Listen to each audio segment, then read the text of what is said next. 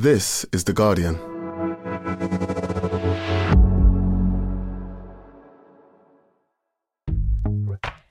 Welcome to Weekend, a podcast that helps you switch off from your busy day to day and find entertainment and inspiration from the best Guardian and Observer writing from the week. You can either listen to this as one podcast or play each article as individual lessons. Just scroll down the description on the podcast page for the timings of what we are featuring. Coming up, Marina Hyde reflects on the Laurence Fox ruling and asks, What now for the sad clown of the Culture war circus? Hugh Hefner's wife, Crystal, on mind games in the Playboy Mansion, and the difference between memory loss and dementia, and how to protect your brain from both. Ryan Reynolds here from Mint Mobile. With the price of just about everything going up during inflation, we thought we'd bring our prices down. So to help us, we brought in a reverse auctioneer, which is apparently a thing. Mint Mobile unlimited premium wireless. Ready to get 30, 30, bit to get 30, bit to get 20, 20, 20, bit to get 20, 20, bit to get 15, 15, 15, 15 just 15 bucks a month. So, Give it a try at mintmobile.com slash switch. $45 upfront for three months plus taxes and fees. Promo rate for new customers for limited time. Unlimited more than 40 gigabytes per month. Slows. Full terms at mintmobile.com. Tired of ads barging into your favorite news podcasts? Good news. Ad-free listening is available on Amazon Music for all the music plus top podcasts included with your Prime membership. Stay up to date on everything newsworthy by downloading the Amazon Music app for free or go to amazon.com slash news ad free. That's amazon.com slash news ad free to catch up on the latest episodes without the ads.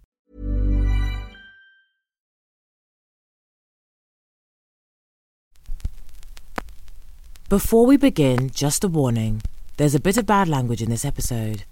Now, a High Court ruling marks the climax of actor and right wing political activist Laurence Fox's comic unravelling. Now let's focus on the organ grinder, not the monkey, says Marina Hyde. Read by Colleen Prendergast.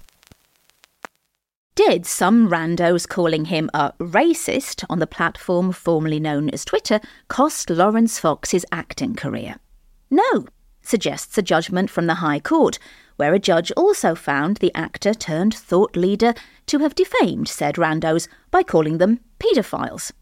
You can't just call any old person a paedophile, apparently, unless you're the owner of Twitter slash X, of course, and you get sued in the US as opposed to the UK, like Elon Musk did by that Thai cave rescue diver a few years back. Appearing on the steps outside a Los Angeles courtroom following his favourable verdict, Musk declared, My faith in humanity is restored. These were not the words of Lawrence Fox on Monday. Instead, the Reclaim Party leader and Hunter Biden biopic star offered a nine minute monologue outside the High Court that had a distinctly after lunch feel to it. What we've got, after several million quid, is a nothing burger, elucidated Fox. Laurence was wearing glasses with transition lenses, which, and like him, I'm just making a rhetorical point here, always look like a come and get me plea to the Beast Wing at HMP Full Sutton. He was accompanied by his girlfriend, Liz Barker. Liz believes the moon landings were faked and has previously stated she doesn't buy the whole theory of human evolution from apes. No, I think we come from another race. A supposed free speech nut suing for libel, not his first rodeo, Laurence brought his counterclaim on the basis that I felt that one of the most important things I had in this world was my good name. Mm hmm. I can't help feeling that that ship had not just already sailed, but been sunk in the Solent around 300 years before the development of the electric light bulb. If suitable donors emerge, more on that later, Laurence's good name might one day be raised off the ocean floor, dragged in fragments to Portsmouth, and painstakingly restored as a time capsule of early 21st century absurdity. Do recall, this entire case began with a supermarket tweeting about Black History Month. Nevertheless, the trial itself arguably added to the gaiety of the nation, as Laurence discoursed on the discourse, and claimed to have been offered a role in The Batman before his career was derailed. That remains unverified, though I could definitely see him playing one of the guys who kill Bruce Wayne's parents.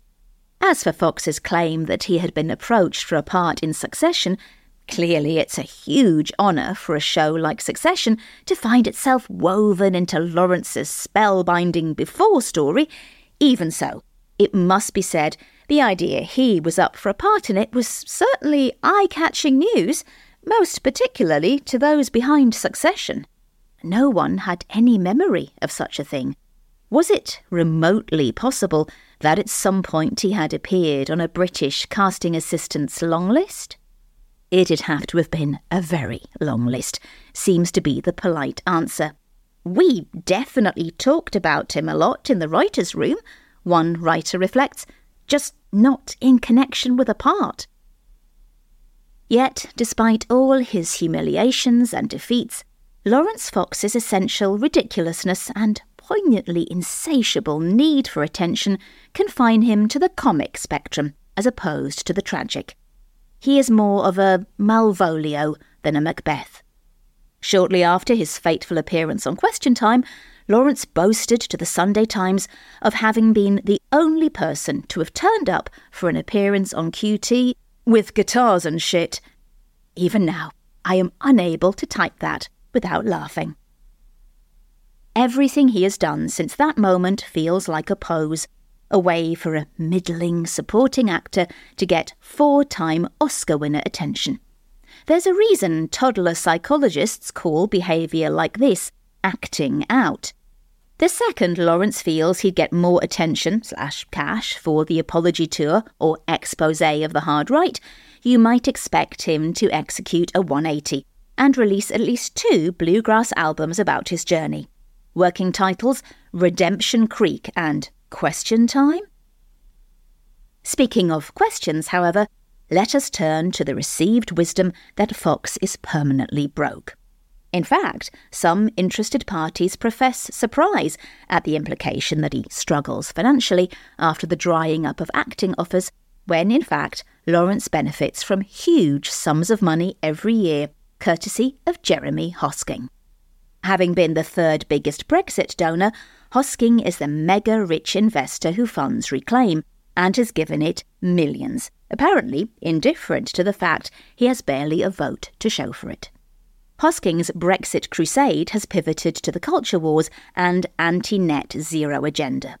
To give you a sense of just how deep his pockets are, the MP, Andrew Bridgen, was last year belatedly forced to declare that Hosking had stumped up £4,470,576 and 42 pence in interest-free loans to fund a doomed legal action against Bridgen's brother for control of the family potato farm. Bridgen was relieved of the Tory whip for comparing the COVID vaccine to the Holocaust, then briefly joined Reclaim, but is now back as an independent.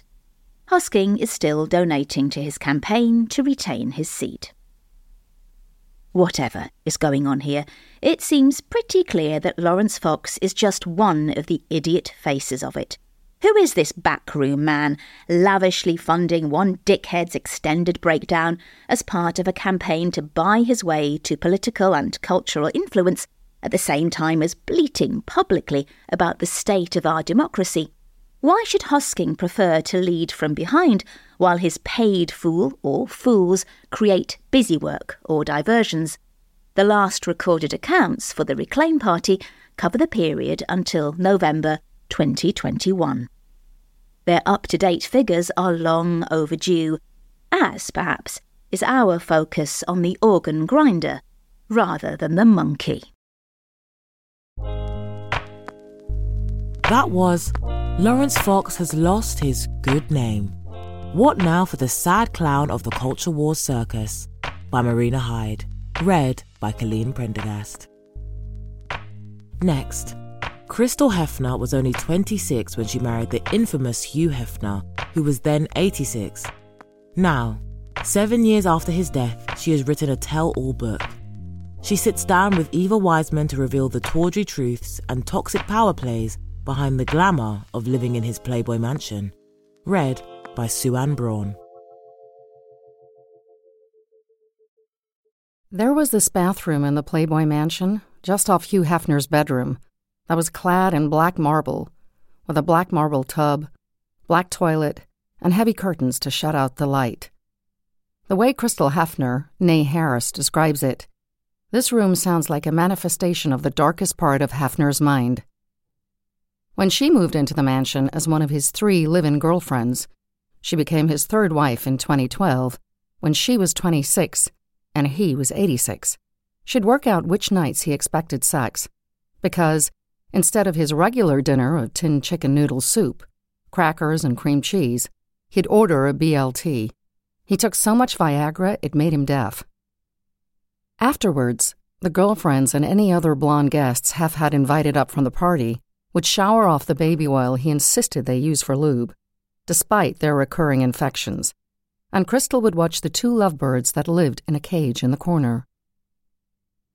They were beautiful, these birds, tiny and green and famously loyal. The problem was, writes Crystal in her memoir, Only Say Good Things, they kept dying. The staff would whisk away each little corpse and replace it with another the following day but neither Hefner nor the maids seemed curious about what was wrong. Were they passing on infections, Crystal wondered? A bacteria buildup in the famous grotto pools, after all, had caused an outbreak of Legionnaire's disease. Was it the lack of sunlight? One day she inspected the cage and realized the water bottle was broken. The birds had been dying of thirst this whole time, and the mansion staff just kept replacing them, bird after bird. Crystal moved into the mansion to replace Holly Madison, previously Hefner's number one girlfriend of three he had at the time. In 2008, after sending in her photograph, Crystal had been invited to one of his infamous Playboy parties. She moved in soon after, quitting her psychology degree for a different kind of education. Once she went in, she writes, it was so hard to find a way out. Her book is named after a promise she made to Hefner. Does it suggest, I ask, that he knew you were unhappy? She breathes, contemplative, then slowly shakes her head. I honestly don't know. Now it seems like a threat. But I do remember someone asking him, What if these women are just after you for your money? And he said, Well, as long as they're after me, Hef was on the extreme side of narcissism, so I truly believe that he thought everybody really wanted to be there, really enjoyed the sex, really enjoyed the old movies, loved literally everything he enjoyed. She chuckles lightly. It was his friend's country club. They came and got the free buffet and the staring at the girls, and brought articles about him to him, and it was just the Hef show. For years, Crystal only said good things. She cared for him. She brushed away criticism. She built relationships with his four adult children.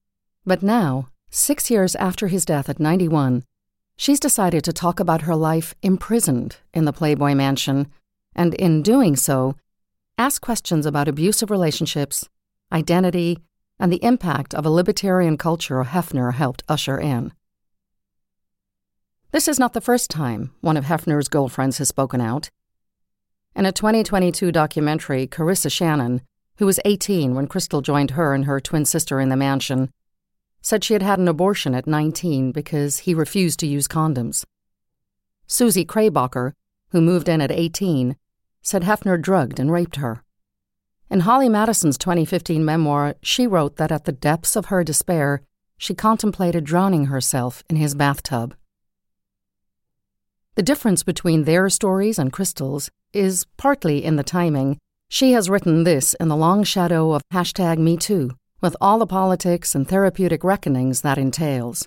Partly, it's that as his wife, she had a particular, peculiar insight. And partly it's that this is not a shocking tell all. Though there are revelations about sex and cash, it's a story about power, celebrity, and, in a mansion that looked grand from a distance, but inside was mildewing and falling apart, the dark truths that glamour can hide. When I first got there, it was like Willy Wonka, Crystal says. She's sitting at home in LA, a nervous cough rising between thoughts. Because I came from a world where I didn't have much of anything. Born in Arizona, as a child she moved with her parents to the UK, where they lived above a pub in Birmingham. When she was 12, her father died, leaving her and her mother in a precarious situation in the US. And by the time she was invited to the Playboy party, she was struggling, both financially and mentally. The big celebrities at the time were people like Pamela Anderson, and I thought they looked so powerful. They were loved, they belonged. She wanted to be part of their world. When I moved into the mansion, I saw access and power and thought it was amazing. But then the walls started to close in on me. She pauses. I think broken women gravitate towards something like that. I still don't understand why. I'm going back to school to study more psychology.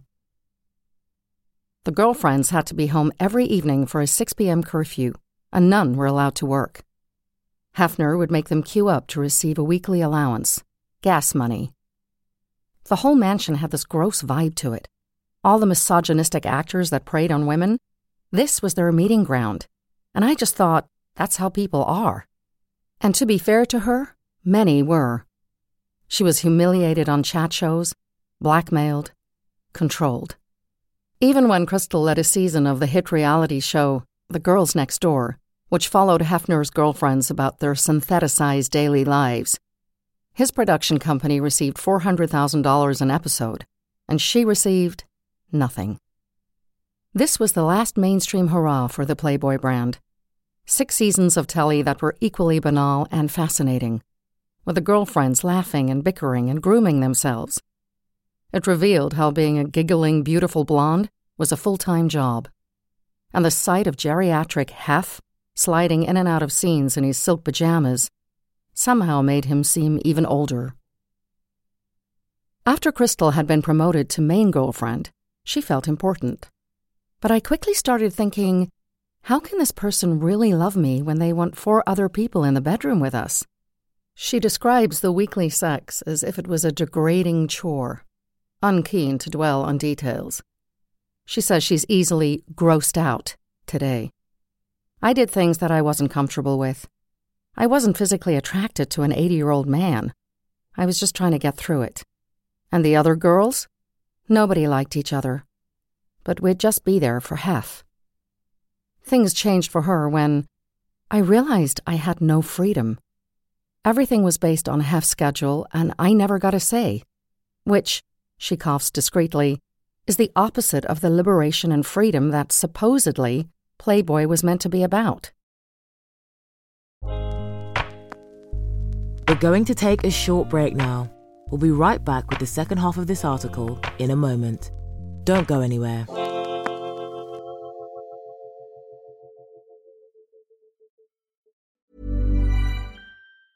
Hey, I'm Ryan Reynolds. Recently, I asked Mint Mobile's legal team if big wireless companies are allowed to raise prices due to inflation. They said yes. And then when I asked if raising prices technically violates those onerous two year contracts, they said, What the f are you talking about, you insane Hollywood ass?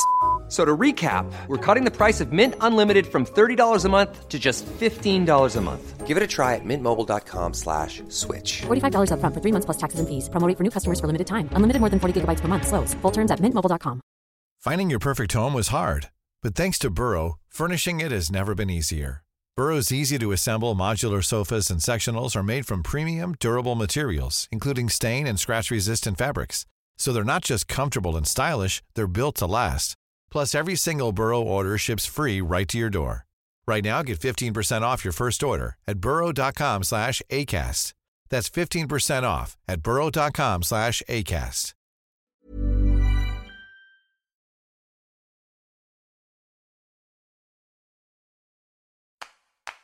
Enjoying this podcast? Then we think you might love the audio long read – the podcast of the Guardian long read column, showcasing the best long form journalism. From politics to psychology, food to technology, culture to crime. The long read offers great stories and big ideas. Subscribe to the audio long read wherever you get your podcasts.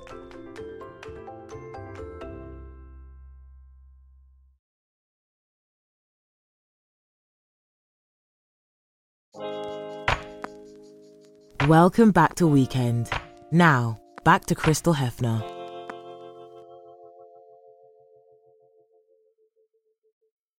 Playboy the brand had been in decline for years before Hefner's death, but in tributes, many praised his progressive politics. Jesse Jackson hailed him as a strong supporter of the civil rights movement, and Larry King called him a giant of free speech. But GLAAD, a nonprofit organization focused on LGBTQ advocacy and cultural change, put out a statement contending that Hefner was not a visionary but a misogynist who built an empire on sexualizing women. And the thing that's interesting to me, says Crystal, looking back, is that hashtag Me Too happened a month after he died. So, like, right on time. Obituaries reignited a long debate about his cultural legacy as an architect of the sexual revolution. But as Crystal explains, detailing the ways he'd pat her on the head and tell her to dye her roots, loudly compare the girlfriends' bodies, encourage plastic surgery, and play them off against each other, it became clear how little his grand project had to do with sex, and how, in fact, it was all about power. She buried him in the plot he'd bought next to Marilyn Monroe. Another businessman bought the crypt above her, where he was buried, as per his wishes, face down. The symbolism was deafening. Hefner's early success had been down to Monroe. At 27, he launched Playboy with a naked photograph that he ran without her consent. Crystal shakes her head. I went along with everything for so long, but I was brainwashed, really. How was that all okay? I was in the middle of it for a decade and I'm still trying to figure it out. Like, how did he get away with this? Another small cough. When he proposed, he offered the ring in a music box that played a song from The Little Mermaid. The story, Crystal writes, of the princess who so wants to belong to a different world that she trades her voice for a chance to walk around on human legs and find love. She signed a prenup, almost grateful, perhaps, that this time the disparity was in black and white. Because the worst part about the transactional relationships she and her fellow girlfriends maintained was that they never made it explicit. You went into his orbit offering all of yourself, and you had no idea what you would get back. It might be gas money, it might be a Playboy spread, or fame. Power is insidious when it masks itself as generosity, she writes, and generosity is insidious when it's a camouflage for control. And both power and generosity are confusing when they gaslight you into believing they could be love. Newly engaged, Crystal felt like another object in this crowded house. A thing. One day, after being denied a cut of the $800,000 Hefner would receive for a wedding episode of their reality show, she decided to run away. But, crossing the driveway, she heard his voice boom over the mansion loudspeaker Detain her! That's when a light went off, she says. I was like, okay, my feelings don't matter. She had become small, she writes. She left one more time, telling guards she was going out to buy tampons. She returned, chastened, a year later, age 25, and on the issue of Playboy with Crystal on the cover, Hefner plastered stickers saying, Runaway Bride. They married on New Year's Eve 2012. But soon after, she became sick. So sick she believed she'd die. Oh well, she thought, I've lived a lot of life. Eventually, she was diagnosed with Lyme disease, as well as breast implant illness, and then toxic mold exposure. The mansion was literally killing her. The sex stopped in 2014, and life became easier. She took out the implants, stopped dyeing her hair, and transitioned to the role of carer. Though not before going through his acres of shoeboxes containing explicit Polaroids of girls and shredding them. At the end of his life, she writes, Hefner fought suddenly to leave her something his Playboy retirement fund and a house to live in. She started to think maybe he did love her, in his way. And her feelings today? It's complicated. He seemed like a broken little boy, just trying to fill this void. And that's why he went on to try to overcompensate for a childhood that didn't really have any love. He was not good at love, Crystal says. He was good at getting women to surround him and creating the illusion that he was not alone. But in reality, he was very lonely. How could you tell? Watching movies, love stories, he would just cry and cry. How did she feel about him at the end? It was like Stockholm Syndrome, where you start having feelings for your captor. What made it harder with him was there was so much power and celebrity around, which definitely masks pain. When everyone's going along with something, it's hard to mentally pull away. I played mind games with myself to try to survive. She remembers her mother saying, Surely you have enough money now. Surely you can leave. And I said, I can't. He needs me. I stayed until the very end. Her eyes flash briefly. I don't know why, but it makes me angry to think about. Why did I feel sorry for someone who messed me up mentally? But I don't know. She shrugs awkwardly. When, after Hefner's death, Crystal read that statement by GLAAD, she was shocked. Because, she writes, they had said the secret thing out loud. She waited for all hell to break loose in the mansion, but the silence felt equally violent. The party was over. She thought of miners emerging from a collapsed cave, the shock of freedom. When you've been living so long in a weird and dark world, how do you transition back to the light? After she moved out, she started hearing the stories of hashtag MeToo. I felt justified. I knew something felt wrong. But you get brainwashed like, oh, this is just how men are, and you just have to laugh it off. That's when the books started coming together. The Playboy Mansion and Hugh Hefner were fascinating to so many people. So I think those people deserve this story. I have nothing to hide. I have no one to protect so that makes it a good time to let everyone know the truth. Rather than an attempt to undermine Hefner's legacy, she sees this book as a way to help other people who are in relationships that are confusing and maybe emotionally abusive, or with men with hard personalities. She didn't realize at the time, she says, that while the mind games might have helped her survive temporarily, it was all harming me psychologically. It's tough knowing your opinion doesn't matter, and you question your value, you don't feel worthy, because people lead you to believe that you'd be nothing without them. After she moved out, she found relationships challenging. I realized maybe being there affected me more than I thought. A friend suggested she talk to a matchmaker. They said, What are your hobbies? What do you like?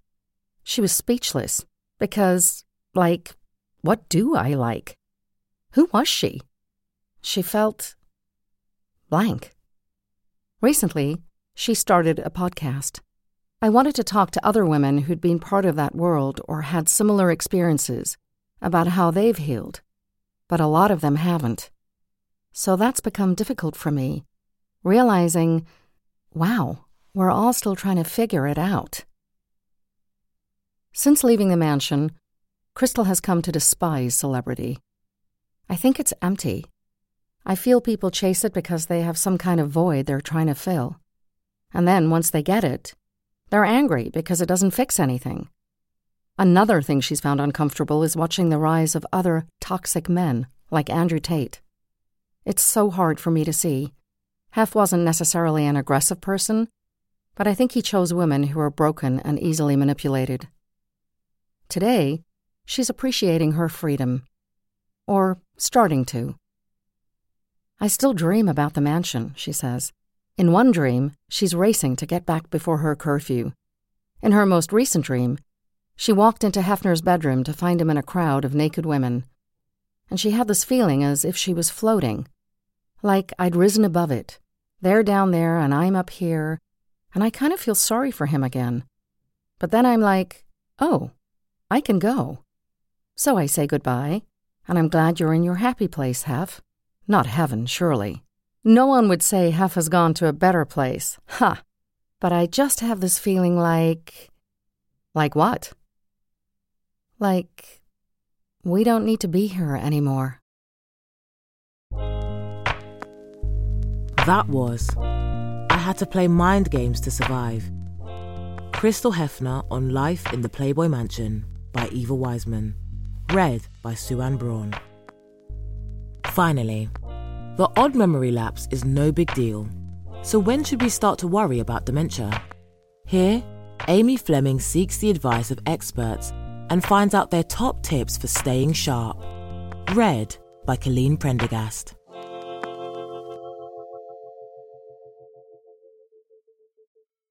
Isn't it sod's law? Just at the point in our lives when we start seriously considering our long term health and mortality, perhaps after witnessing older loved ones getting an illness such as dementia, our responsibilities are piled so high that we can feel as if we're losing our mental capacities already. The names of our favourite animals and humans become an interchangeable word soup. Our keys become increasingly elusive Alerts must be set on all calendar entries. But how can we tell whether this frustrating flakiness is a reflection of age related cognitive decline, the early signs of our own impending dementia, or merely an overly taxing phase from which we will recover? Could it even just be normal forgetfulness? We're not robots, after all. It may be reassuring to hear from neurologist Richard Restak, 82, whose new book is How to Prevent Dementia An Expert's Guide to Long Term Brain Health. He says there might be a more everyday reason for memory lapse. All through life, stress causes a decrease in normal brain function. You have difficulty with memory, you can't come up with names. Of course, it's impossible to completely avoid stressful things, but one you can choose to swerve, he says, is worrying that you're getting Alzheimer's because of mild forgetfulness. There are examples of people coming out of shopping malls and being unable to remember where they parked the car. Well, that's just normal forgetting. A more worrying version of the story would be, Restak says, if you come out of the mall and you can't remember, did I drive here? Did I take a bus? Or did somebody drop me off? Restak is clearly still mentally sharp. As well as writing books, he is a clinical professor at George Washington University in Washington, D.C. But he calmly accepts a mild decline in his abilities that comes with age. He recalls a book tour dinner many years ago in which he was introduced to a dozen new people. I had no trouble at all remembering the names, he says.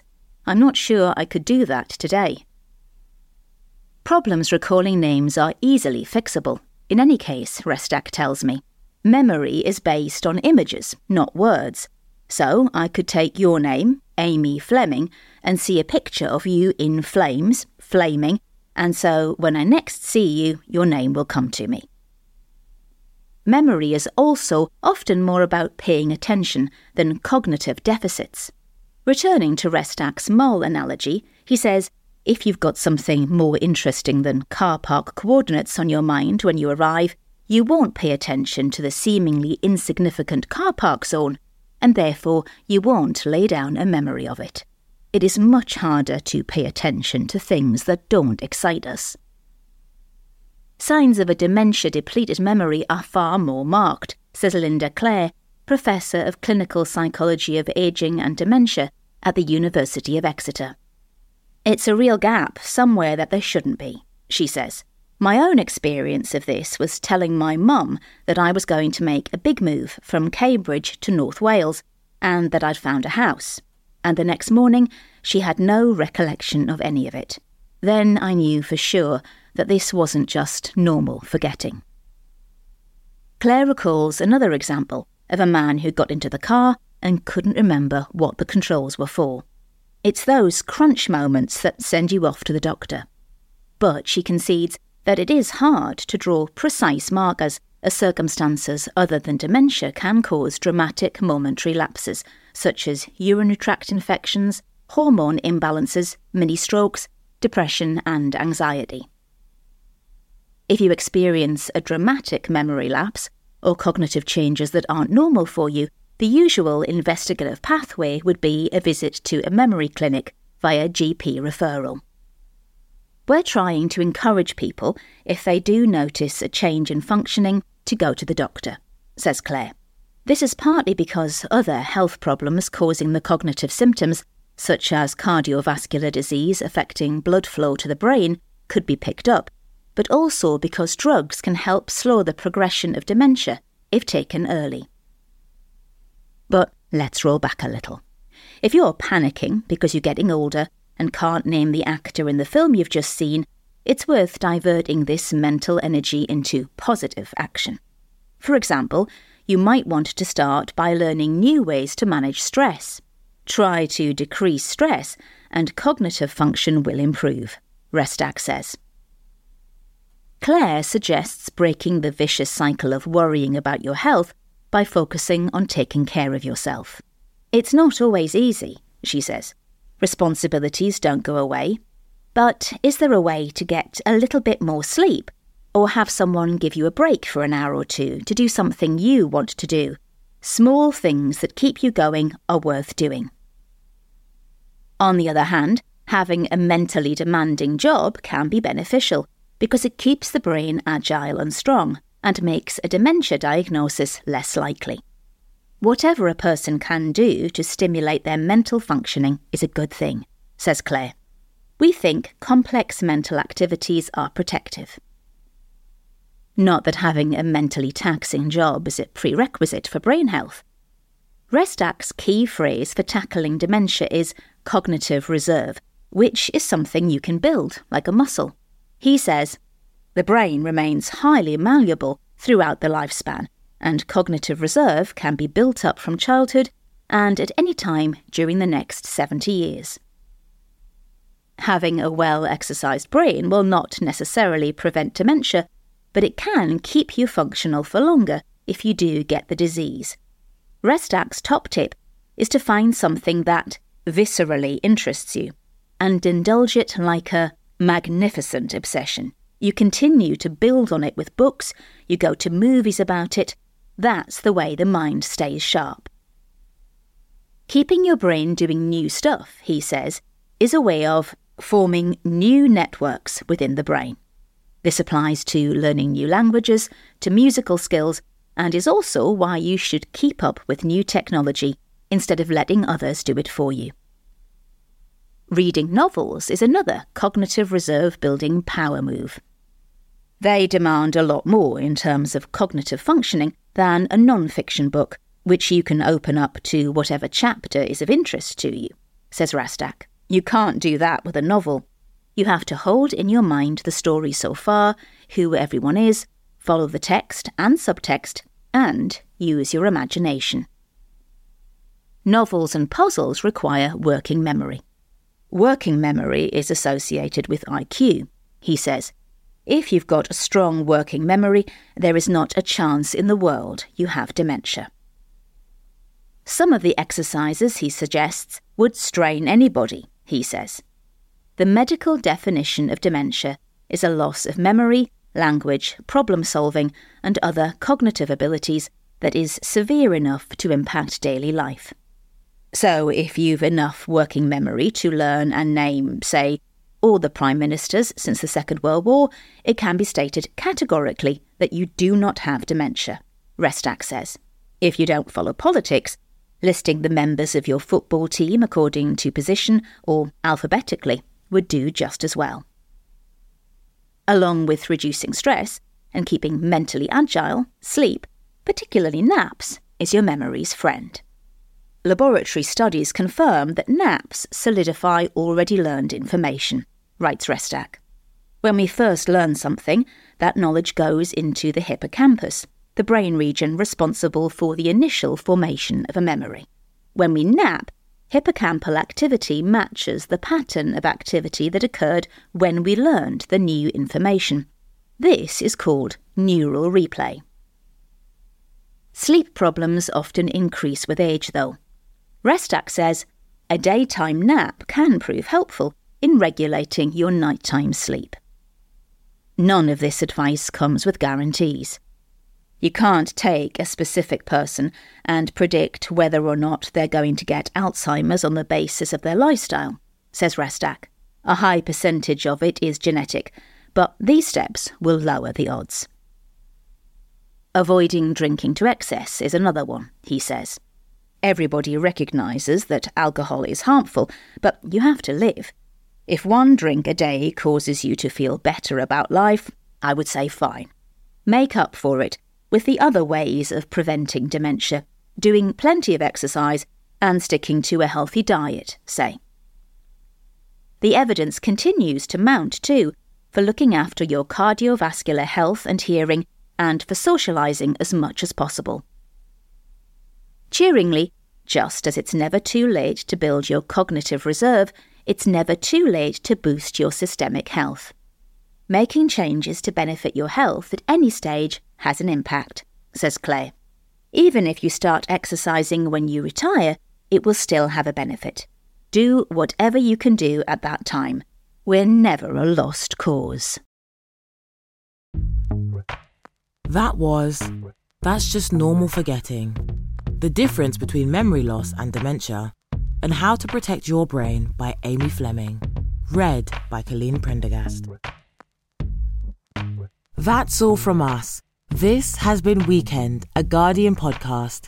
If you're enjoying it, please make sure to like, subscribe to, and rate the podcast. Maybe even leave us a nice review, or let us know what you want to hear more of. Just search for Weekend wherever you get your podcasts.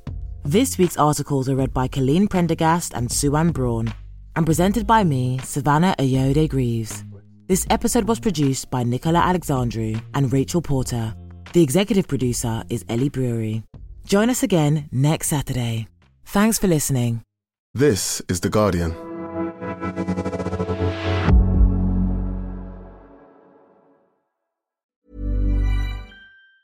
Tired of ads barging into your favorite news podcasts? Good news. Ad-free listening is available on Amazon Music for all the music plus top podcasts included with your Prime membership. Stay up to date on everything newsworthy by downloading the Amazon Music app for free or go to amazon.com slash news ad free. That's amazon.com slash news ad free to catch up on the latest episodes without the ads.